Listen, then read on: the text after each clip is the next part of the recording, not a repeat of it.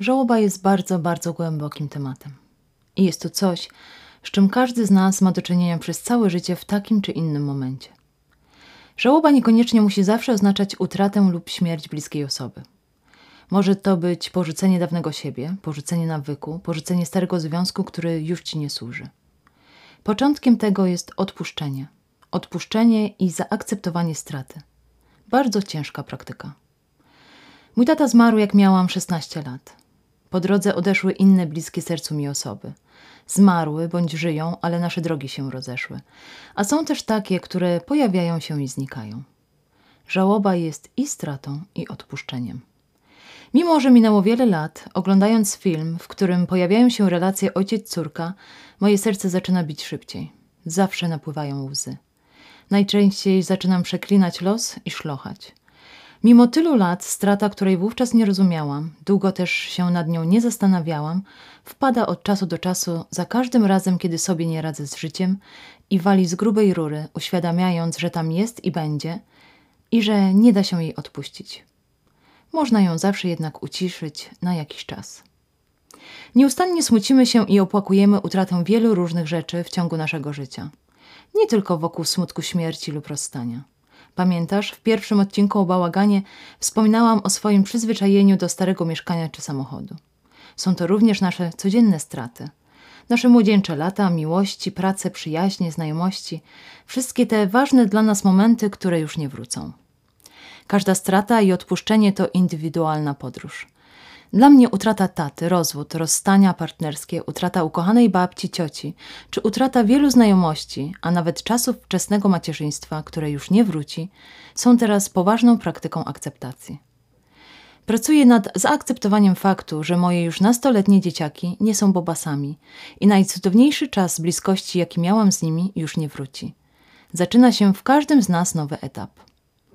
Całkowicie zrozumiane jest to, że może to być bardzo trudne, a nawet pozornie niemożliwe do strawienia lub zaakceptowania. Noszenie w sobie żalu po stracie potrzebuje czasu, a z własnego doświadczenia powiem, że czas nie leczy ran. On uwalnia tylko poczucie straty. Nie możesz przyspieszyć leczenia. Jednakże możesz tworzyć, wspierać i pielęgnować podróż dzięki konsekwentnej obecności i zaangażowania w swój obecny proces uwolnienia i kreowania przyszłego własnego ja. Wraz ze smutkiem, stratą, odpuszczeniem powstaje wiele uczuć. Te emocje wirują przez nasze ciała, czy tego chcemy, czy nie. Są tam, rządzą i wołają o naszą uwagę. Naszą pracą jest umożliwienie doznaniom bólu, zmiany, nowości, poczucia winy, wstydu, smutku czy trudności. Naszym zadaniem jest uznanie wszechobecnej każdej emocji i pozwolić jej płynąć swoim kursem pozwolić długo ukrytym częściom siebie widzieć, słyszeć, zaakceptować i kochać siebie takimi, jakimi jesteśmy. Stajemy się wówczas własnym nauczycielem. Stawiamy sobie sami piątki za dobrze wykonane zadania, ale tym samym wiemy, nad czym musimy jeszcze popracować, aby to, co nam nie służy i boli, nie kradło radości życia.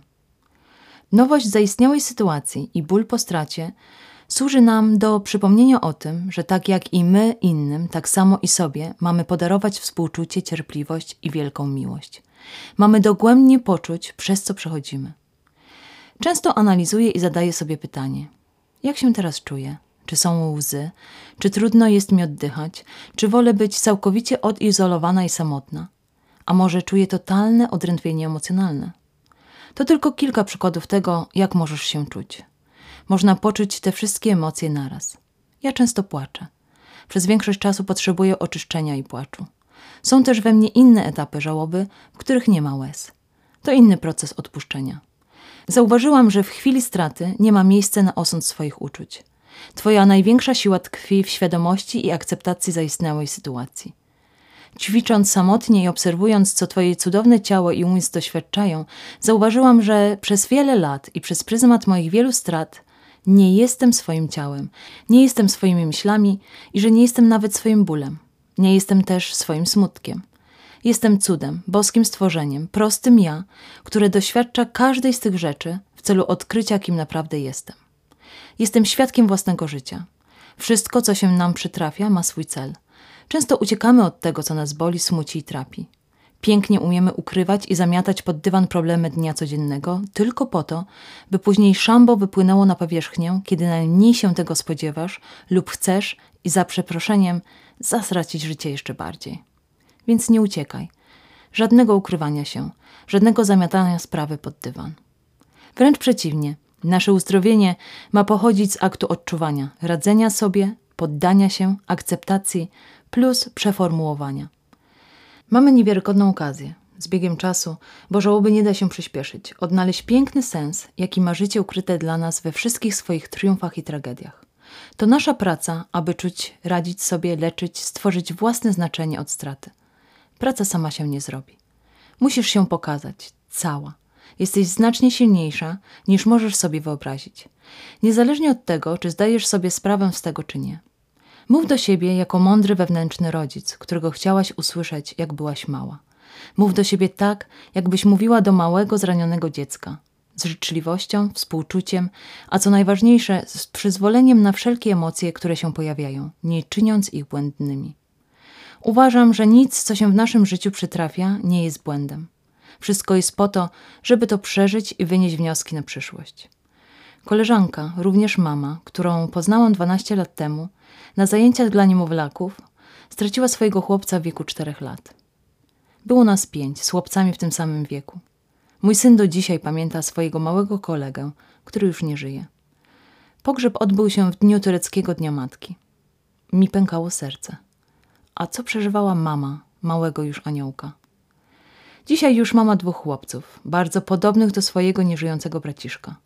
Nauczycielka jogi i dźwiękowego uzdrawiania. Poprzez swój ból straty odnalazła siłę w pomocy innym. Odnalazła po raz kolejny siłę w macierzyństwie. Z mężem są parą, która umiała wesprzeć się i przetrwać najcięższą z możliwych strat. Pozwólmy, aby te ukryte części nas samych zostały dostrzeżone, usłyszane, potwierdzone i pokochane. Wiele z tych emocji, wiele tego bólu, wiele rzeczy, które się pojawiają, nie są nowe. Są tam od dłuższego czasu. Były tak schowane i często zaniedbywane, że w pewnym sensie podnoszą głowę w bardzo głośny, pełen życia sposób. Gniew, ból lub smutek, który się pojawia, jest częścią nas, który był długo ignorowany, który woła o naszą uwagę. Nowość i ból straty mogą służyć też pozytywnie.